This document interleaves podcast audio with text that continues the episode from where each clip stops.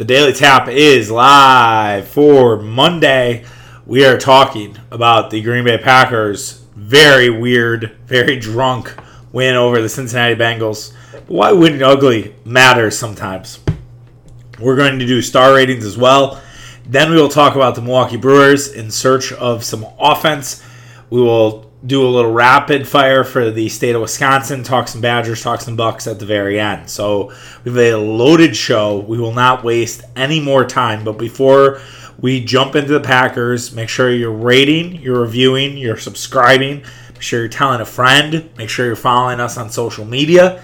Tapping the Keg on Twitter, Tapping the Keg Sports on Instagram, TikTok, Facebook. That was the last one. I knew I had one more. And, you know, checking out the blog every now and again. We're not writing as much, We're usually just posting what we have on social as well as the podcast, but still, we appreciate the support as always. All right, let's dive right into the Green Bay Packers now. The Green Bay Packers did not have their best game of this season. I would honestly, if we had to rank the Packer games so far this year, the Cincinnati game would be on the list with New Orleans. Now, New Orleans is dead last. It will be dead last for the entire year unless the Packers get shit pumped again by somebody. But Cincinnati was not fun. I did not have a good time watching the Packers against the Cincinnati Bengals. Now, you can ask yourself a ton of questions on how or why was this game ugly? Why was this game so drunk with the missed field goals, everything else? I guess the one thing I will say is when you're not full strength, ugliness can happen. Ugliness can be a thing. You can see some ugly football just because you don't have all your parts. You don't have all of your equipment to be this top flight football team. So that to me is one of the things that I could see from this game and maybe going forward is that the Green Bay Packers are not going to look like the sharpest tool in the shed, not necessarily because they're unprepared, no, but because they are dealing with a ton of injuries and it takes a while for everybody to gel. It takes a while for everybody to come together. Now, Green Bay is getting a little more healthy. David Bakhtiari will come off the pup next next week and he can start practicing next Wednesday. I doubt he'll be back for Washington. I would imagine Green Bay will get him ready for that big Arizona Thursday night game that Green Bay has in week eight. So that to me feels like the Bakhtiari start. I would be surprised if it's Washington, but you never know with offensive linemen. Hopefully, Josh Myers is back from injury. It sounded like Elgton Jenkins was close. Uh, Jaire Alexander is on the three week IR as of now, so he will miss that Arizona game, right? I don't know. Actually, I don't know. He could be back for the Arizona game. I'd be really surprised if he was back for that Arizona game. It could be a lot longer for the Packer corner, but they will get guys slowly and surely. You just have to hope that nobody had any sort of nicks and bruises from this one. From what I saw in the game there wasn't anything that was like, wow, that guy got hurt or something like that. But you never know. Um, you know, after day, one day or two days, all of a sudden, like something they were playing through, it's like, oh shit, Davante Adams has a hamstring injury. Not saying he does, but you get my point, right? So Green Bay is probably going to win ugly for a little while now. I, I just think that's what we should come to expect with the fact that with all those injuries. And what's nice is the Green Bay Packers have the defense to maybe win a little bit ugly. I that's crazy. That's crazy to say. Um, but I'm not really worried about any sort of after effects of this game. I don't think that Mason Crosby is going to be affected. I don't think this is going to be in his head. Obviously, if he struggles against Chicago, we'll have a serious conversation but I don't think this is going to be something that lives in Mason's brain. Although I do think once he steps up to the field against Chicago on next Sunday, we'll take some deep breaths. But winning ugly sometimes involves not having the greatest kicking game and not being 100%. But as I was mentioning, the defense is something to at least get excited about. I'm going to say it. The defense is, I wouldn't say legit, but they're good. They're they're good defense, and they're really sort of solid with all things considered. If you take away that bullshit throw that Joe Burrow made at the end of the first half, which almost got picked off by Darnell Savage, the Green Bay Packers allowed 14 points. That's really good against the Cincinnati offense that has been humming for the first few weeks of the season. And they're doing this without Jaire Alexander and Za'Darius Smith. I think we all worried about what Joe Burrow could do without having Jaire Alexander out there. Sure, Ja'Marr Chase got his, but we didn't see much from Tyler Boyd or Tee Higgins or CJ Uzomah. Like, none of those guys really stepped up to the plate. So, G- Joe Barry deserves a ton of credit for that. Joe Barry deserves a lot of praise here after the way his defense played, and he should be proud. And his defense has been playing good for the last couple of weeks. I, I think the San Francisco game it was uneven, but I, even then that, that had some moments. I think the the penalties were a bigger deal, and that was probably part of the reason why you saw some struggles from that Packer defense. But they're good, man. I think they really have something here, and it's really exciting.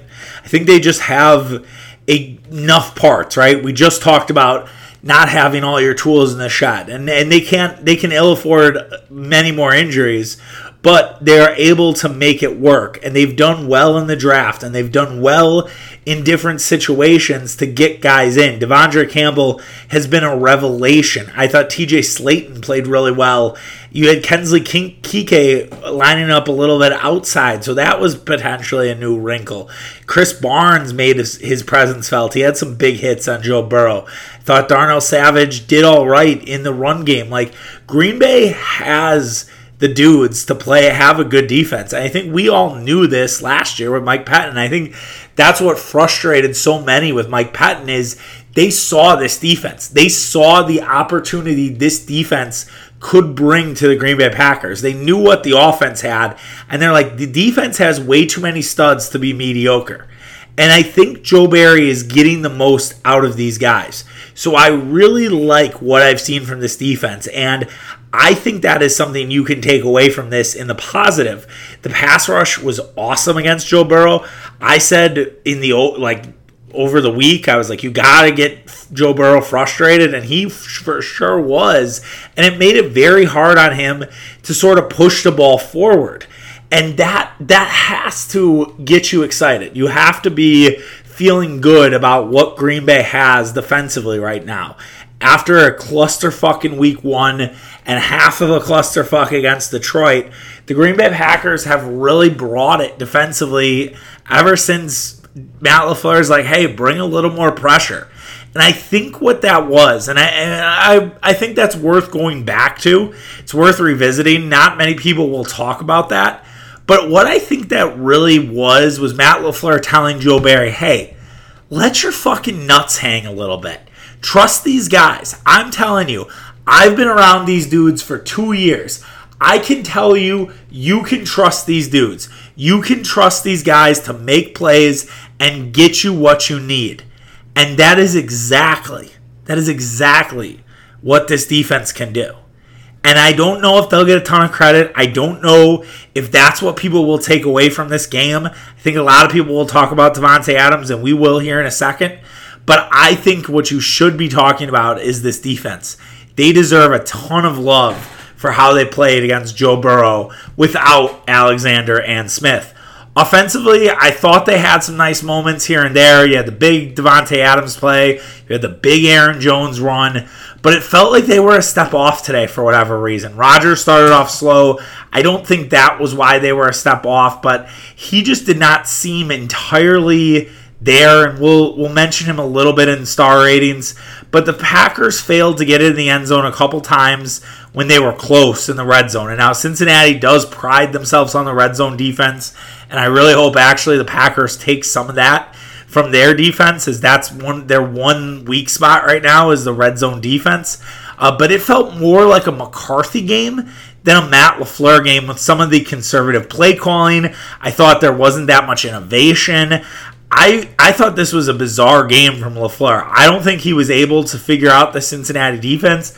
I'm not saying Cincinnati got a playbook against the Packers because I don't think any sort of playbook or blueprint against Green Bay would have the opposing wide receiver getting 100 and, or 200, excuse me, plus yards. I, I don't think that's part of a blueprint. But I do think this offense needs to kind of figure out some shit. Marquez Valdes-Scantling's loss is apparent. It's definitely something that is affecting how Green Bay's running their offense and also the disappearance of Bob Tonyan. Now, everybody and their mother, all the fantasy fuck boys, said, hey, Robert Tonyan's going to regress. And I'm like, fuck that. No, he isn't. He's really good. He makes plays, all this other stuff. And guess what? He's kind of regressed a little bit. He's definitely not a, a tight end one like he was last year. Now, Rodgers can say all he wants in the media about how he wants to get Tonyan involved. I think the broadcast talked about that. But you got to show it, man. Like, you got to do some things. Like, where did that tight end screen go? They did that against Detroit. I think they actually did it against San Francisco, too. Like, bring that back. Like, that tight end screen's great. Like, I don't know. They actually ran it. Excuse me. I'm like, where's that tight end screen? They did it with Marcedes Lewis, which fine. Like, and it, it, was it went for a big play. It was a big gainer. I think it was 30 some yards. But do that with Tonyan, man. Tonyan can run that ball. And I look at what Dawson Knox is doing for Buffalo, and it seems like him and Tonyan have sort of switched sides, right? Like Tun- Tonyan was having the year that Knox was last season. And maybe that's just there's not a lot of scouted looks against him, and that's how he's getting open. And I think there's a little bit of a book on Bobby Tonyan, and he needs he needs to get creative. And I don't know if that's just him. I don't know if that's Lafleur, but there needs to be more. Also, Al, Allen Lazard's kind of dropping the bag right now. Allen Lazard is up for a contract next year. Allen Lazard does not look like a guy who's getting three years, thirty million from some shit team. Like he's not. It looks like the Jaguars are not giving him that, right?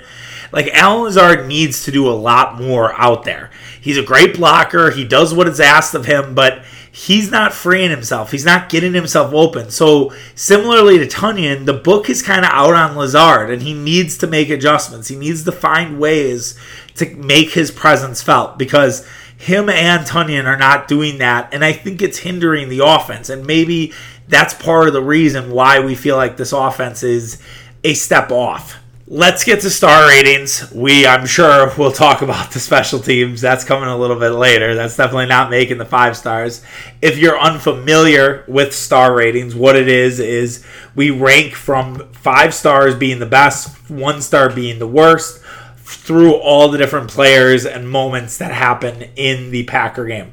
So let's kick it off with the five stars. Five stars for the Packer Bengal game. Davante Adams, obviously, and De'Vondre Campbell. So let's start with Adams. Adams went 11 catches, 206 yards, one touchdown. It's a pretty good line for the best receiver in football. Uh, Awuzie had kind of had Adams early on, but then Adams wore him down. Awuzie had get checked for a concussion. The Packers took full advantage of that. Really good stuff from Davante Adams in this one. He played great. He was shot out of a cannon. This, I think, was the first real good Davante Adams game.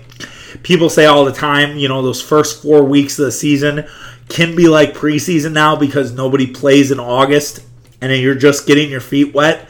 That's kind of how it felt like with Davante Adams in week five. Like it felt like his breakout game of the season. I don't know if I would call this the Davante Adams game. I would just call this the drunk game, right? With how how many missed field goals there were.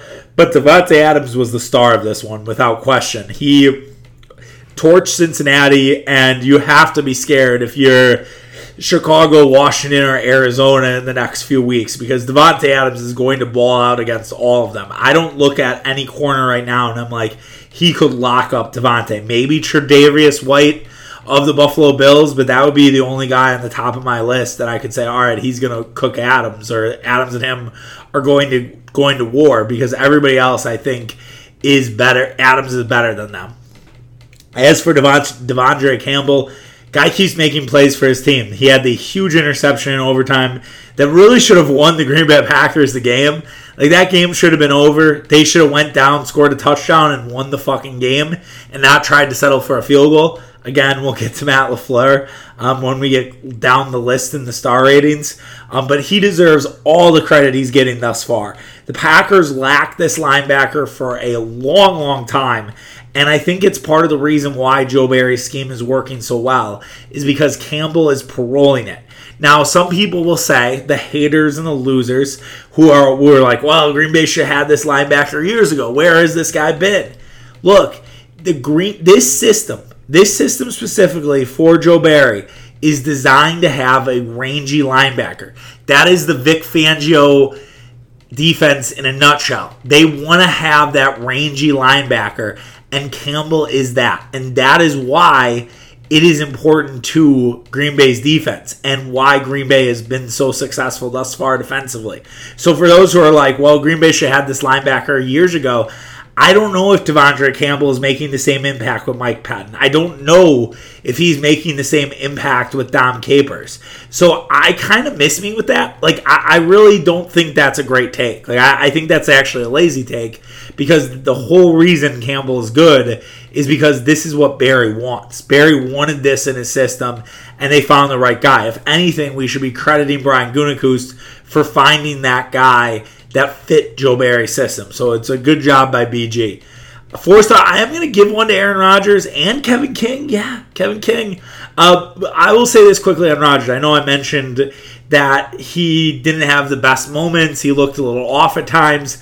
He just needs to be a little more trustworthy in dudes not named Davante Adams. There wasn't enough to find Tonyan, Cobb, Lazard. I know we talked about Tonyan and, and Lazard already but he needs to do a little bit more with guys that are not Davante. That's going to come back to bite him in the ass at some point. I hope that he's not kind of zeroing in. It feels a lot like some of those Jordy Nelson years where all he did was look to Jordy and just ignored everybody else. I hope that's not the path we're going down here. I, I'd like to think it isn't. Um, but Rodgers just needs to get more comfortable with the other dudes on his roster. And how he does that, I think is a conversation for Matt LaFleur, Paul or Paul Hackett, that's his dad, Nathaniel Hackett, uh, and Rodgers, and they just need to have that conversation. They need to have it out on what is going to make Green Bay a more cohesive unit. That to me is going to help the Packers in the long run. So let's hope that LaFleur, Hackett, and everybody else can come together and make it happen because that's needed for Green Bay as they move forward. And when once MVS comes back, maybe it's a little dif- bit different. I don't know. So yeah, I did mention Kevin King as a four star. I said it. Kevin King. I thought this was a really good game for Kevin King. Kevin King was on Tee Higgins a lot. Uh, Stokes drew drew Ja'Marr Chase. I don't think it was an a shadow per se. Like I don't think they had him shadowed, but I do think that Kevin King was sort of the guy on Tee Higgins and Tyler Boyd. Like I think those were the dudes he was facing off against. Like I and he did well. Boyd and Higgins were both kind of ghosts today. Like they did not do much. Like I think I see more ghosts at Shaker's cigar bar than I saw with Tee Higgins or Tyler Boyd. Or I, man, that's a bad comparison. That doesn't work. I'm trying to think how I would say that. They they were ghosts like they were at Shaker's uh, cigar bar, something like that. Maybe I was there on Saturday. Shout out, didn't get sick because um, I only had one cigar and it was a small cigar. So you learn your lessons. I don't know if I told that story, but one night this summer I did wings, cigar, and ice cream drink, and I have never felt sicker in my life the next day. I was it was bad. It was really really fucking bad. Way too much nicotine for your blood. But that another story, another time.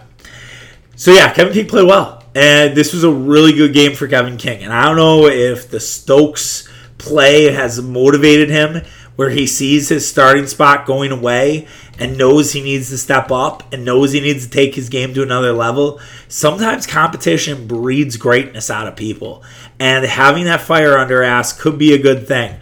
We'll see if this continues for Kevin King. He's not going to get tested quarterback wise for a couple weeks until they get to Kyler Murray. So we'll see what that what that brings because that it will be a real test for the Packer corner. But yeah, he had a good game. He deserves the credit.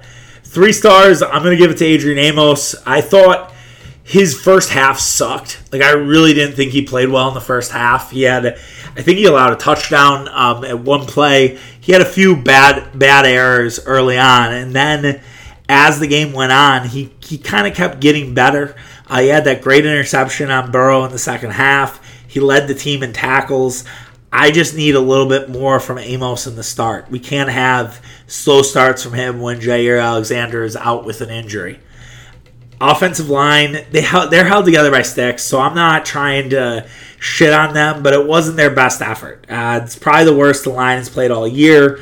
They're also down three starters so i have to at least mention that. And so i'm not ready to freak out about it but i will say the bears defense has played well this season and if you're down three offensive linemen against that front seven. Now, Akiem Hicks didn't play last or this Sunday, so maybe you won't have Hicks, but that could be a real scary situation for Green Bay. So let's hope that they can figure it out with their offensive line, and you can at least get Jenkins back. Getting Myers back too would be the cherry on top. Two stars, I will give that to Mason Crosby. So, yes, Mason Crosby won the game. So that's why he doesn't get the one star. He gets the two star. Um, it was a heartbreak day for Mason. He missed three field goals. It, I'm glad he didn't miss a fourth. He also missed an extra point, so I guess you could say he did miss four. But yeah, it was it was really ugly for him, and he has to be better. And hopefully, it was just the turf. Um, that was speculated by Murph in a group chat that today. Like, I and I could see that right. It could have just been a weird day and a weird, weird footing, whatever. I'm not too concerned about Mason Crosby. He made the field goal when it mattered. I can't believe he was able to kick a fourth field goal. Matt LaFleur trusts his guys way more than I think any of us do. I don't think anyone watching that game was like, yeah, you should kick the ball. They, not even someone who has a Mason Crosby jersey, okay? Like, seriously, I don't think anyone was saying Mason Crosby kicked this football. And he did, and he made it. So credit to him. But man, oh man, that was one that I was really surprised by. Lastly, our one star is Matt LaFleur. I thought this was one of the worst games Matt LaFleur has called as a coach. I thought there was not enough innovation, as mentioned earlier in the show. I thought some of the goal line stuff was really weird. He had one where it was two runs to AJ Dillon for one yard and then an incomplete pass. Like that just can't happen, man. And I don't know what it is. Like I don't know if it was their defensive scheme. I don't know if it was he didn't really think he had it from Aaron Rodgers. I have zero clue. But it was really terrible stuff from Matt LaFleur today.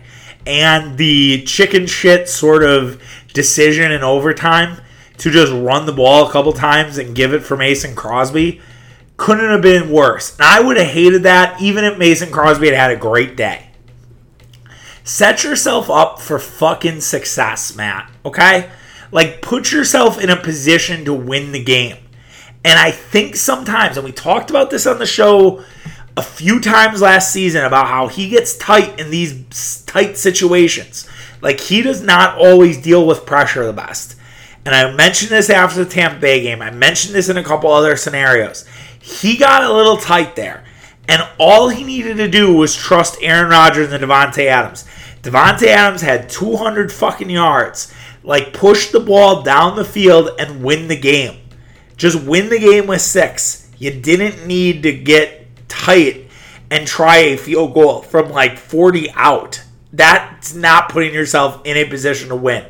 So hopefully Matt LaFleur watches some tape here and realizes there were a lot of things I did wrong in this game. So I'm not souring on LaFleur.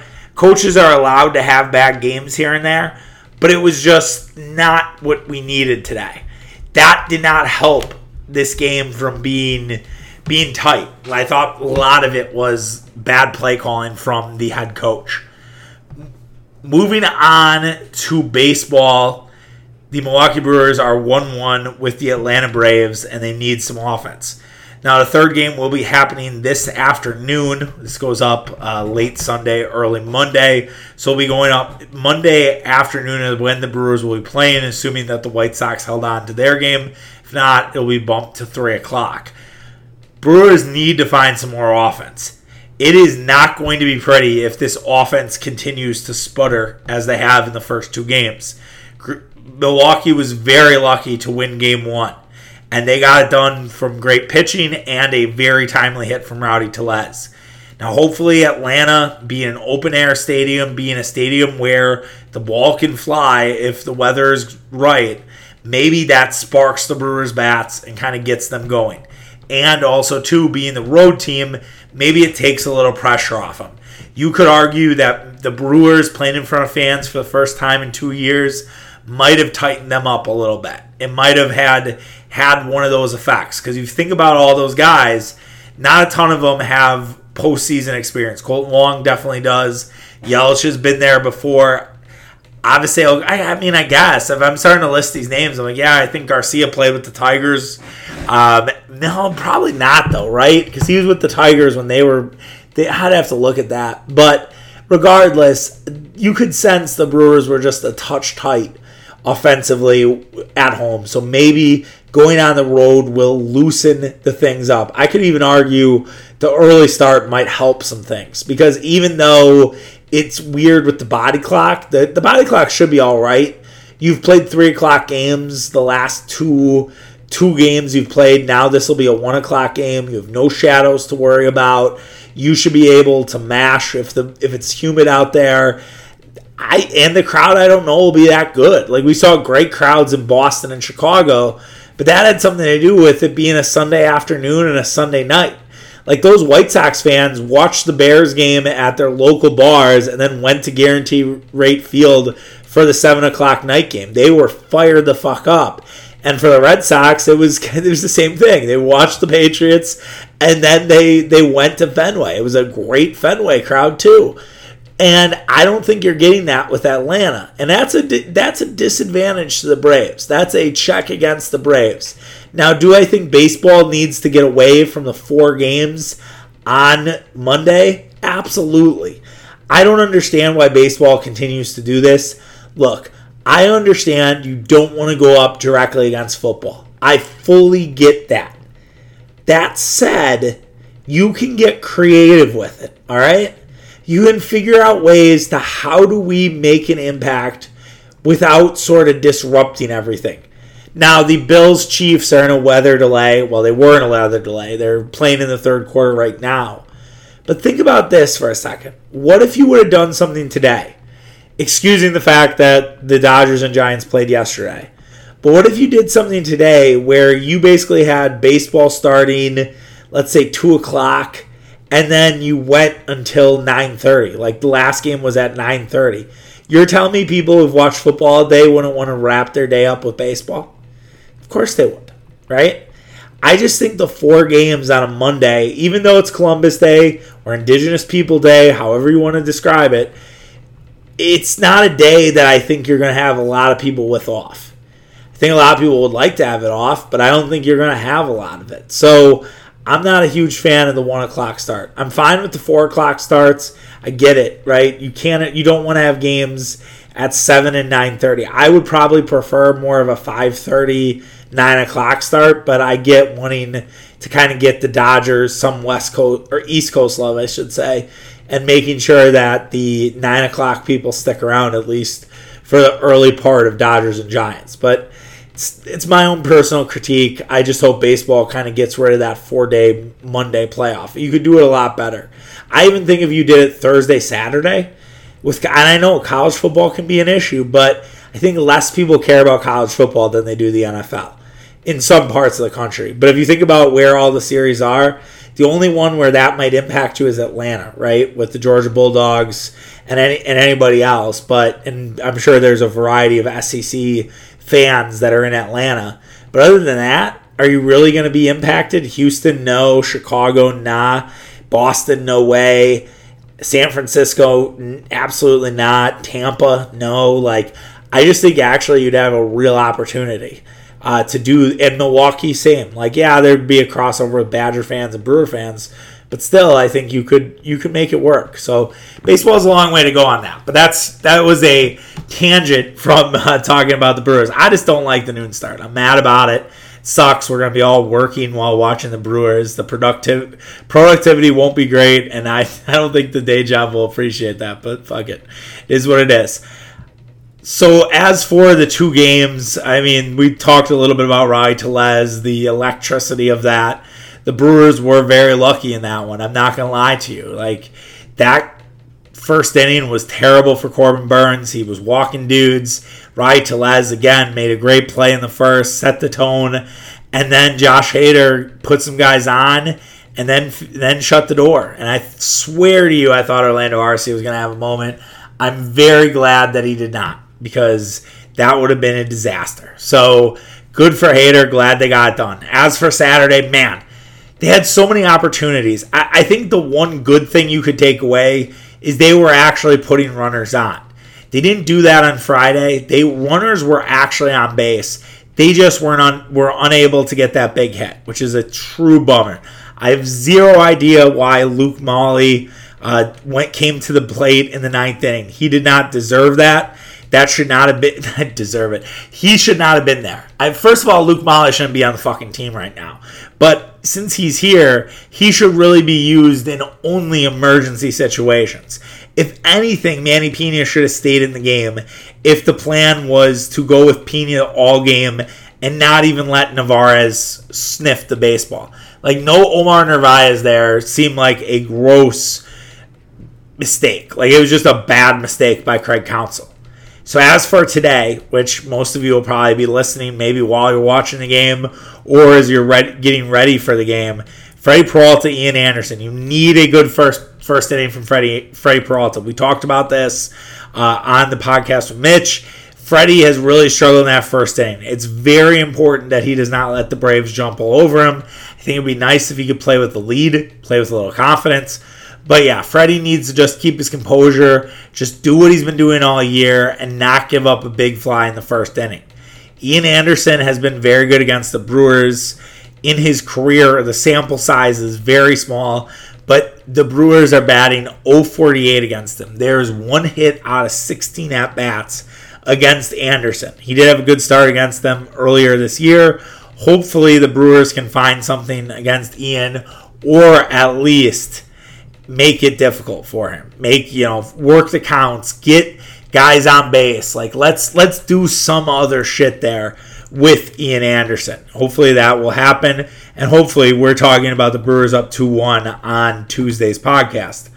All right, wrapping up the show with a little bit of rapid fire. It's not even really rapid fire because we'll probably talk about both. Uh, the Wisconsin Badgers looked really good on Saturday a dominating defensive outing all around. 24 to nothing. It's hard to shut out teams. I understand that the Illinois Fighting Illini are not a good team, right? But there were a lot of people that thought the Badgers could lose outright. There were a lot of people that thought the Illinois Fighting Illini were going to cover. They did not sniff a cover. I said you should stay away from the Badgers. In retrospect, when everybody was kind of on that Illinois, that that was everybody's big underdog bet. I should have went to the Badgers, but I'm a bad gambler, so that's that's here nor there. But yeah, they looked really good. Um, a dominating defensive effort. I, I think I've already said that, but still, it, it bears repeating. It was really impressive to see this defense kind of hit their peak so far this season. A very good one from there. On the ground, the Badgers were great. Chez Mellusi, Braylon Allen combined for 259 yards on the ground. That is just pounding the football. Graham Mertz only threw for 100 yards. I think that is Badger football in a nutshell. That's what Wisconsin wants to do. They had a great one-two punch with Mellusi and and and Allen. And look, you can see this happen from time to time with the Badgers. Is sometimes they're at their best when there's not one guy. Yes, Jonathan Taylor has been the dude. Melvin Gordon has been the dude. But remember those teams with Gordon in his at the first part of his career where it was Gordon, James White, Montee Ball. Like that was a awesome combination of dudes, and I really, really think that that could be the key to Wisconsin moving forward. Mellusi and, and Allen were something in this game, and Braylon Allen is a monster. He is such a big dude. He gives you a little bit of Ron Dayne vibes. Now, he is a strong motherfucker. He is a lot bigger than Ron Dayne, but you just get the sense that this guy can just bulldoze everybody. Lil AJ Dillon, too, if I'm being honest. But very good stuff from those two guys. Uh, a couple of the negatives, they got to clean up the turnovers, man. Uh, Mertz had an interception on the 40. Um, Allen had a fumble uh, as the ba- as the Badgers were going in. They just can't have that against good teams. Now play Army next week. Army is a good team, even though the Badgers are favored again by double digits. Army is a team that can keep you keep you guessing, fight with you to the whistle. Remember, they took Michigan down to the wire years ago when Michigan was highly ranked. Now, I don't think that Michigan team amounted to anything, but Army is not afraid to get in the mud with you. So they're going to have to clean it up turnover wise if they want to keep winning football games. You just can't have that. Jalen Berger gets dismissed from the team. We don't know what that's about. There has been no sort of words on what happened there. But Berger did not play against Illinois. Um, and when Berger didn't play against Penn State, I kind of thought, well, this is it for him and it wasn't. And then after Illinois not getting any snaps, that was it. So who knows what happened there? I that's a really big loss for for Wisconsin. Losing Jalen Berger, I, I realize Braylon Allen's good. I realize Mellusi's good. I realize you can go in the transfer portal and get guys. That is yet another running back the Badgers have lo- lost this year. They need to develop some consistency at that position. When Wisconsin is at their best, they have running backs there for multiple years who, who know the system and can be borderline Heisman's.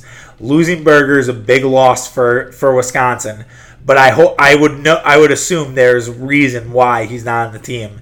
I could see if as long as it's not super serious, like nothing real bad, you know, Berger should have an impact somewhere else in the Power Five. Lastly, I didn't watch a ton of the Bucks, but I did tune in a little bit to some preseason because all the starters played. They were fucking awesome today. They put up 90 very quickly. They were a force. We talked about that defense of the Badgers being dominant. The Bucks were dominant in their their offense and defense today. Really good stuff from Milwaukee.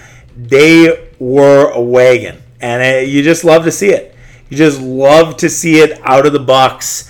And I love the starting lineup of Holiday, Allen, Brook Lopez, Khris Middleton, Giannis Antetokounmpo. And Mamu had another nice day. I think the Mamu hype train is going. The Jordan Nwora hype train is going. I did have 15 shot, 15 points on 14 shots, but Jordan Nwora is going to shoot. And but his line was nice though. I mean, 15, 8 and 8 and 3. That's not terrible for Nwora. Now, 15 on 14 shots isn't great, but whatever, man. That's that's all right. We'll we'll take that. It's not a uh, minus 27 like our guy uh, Mamadou uh, was, or Poku had a minus 20 in this one.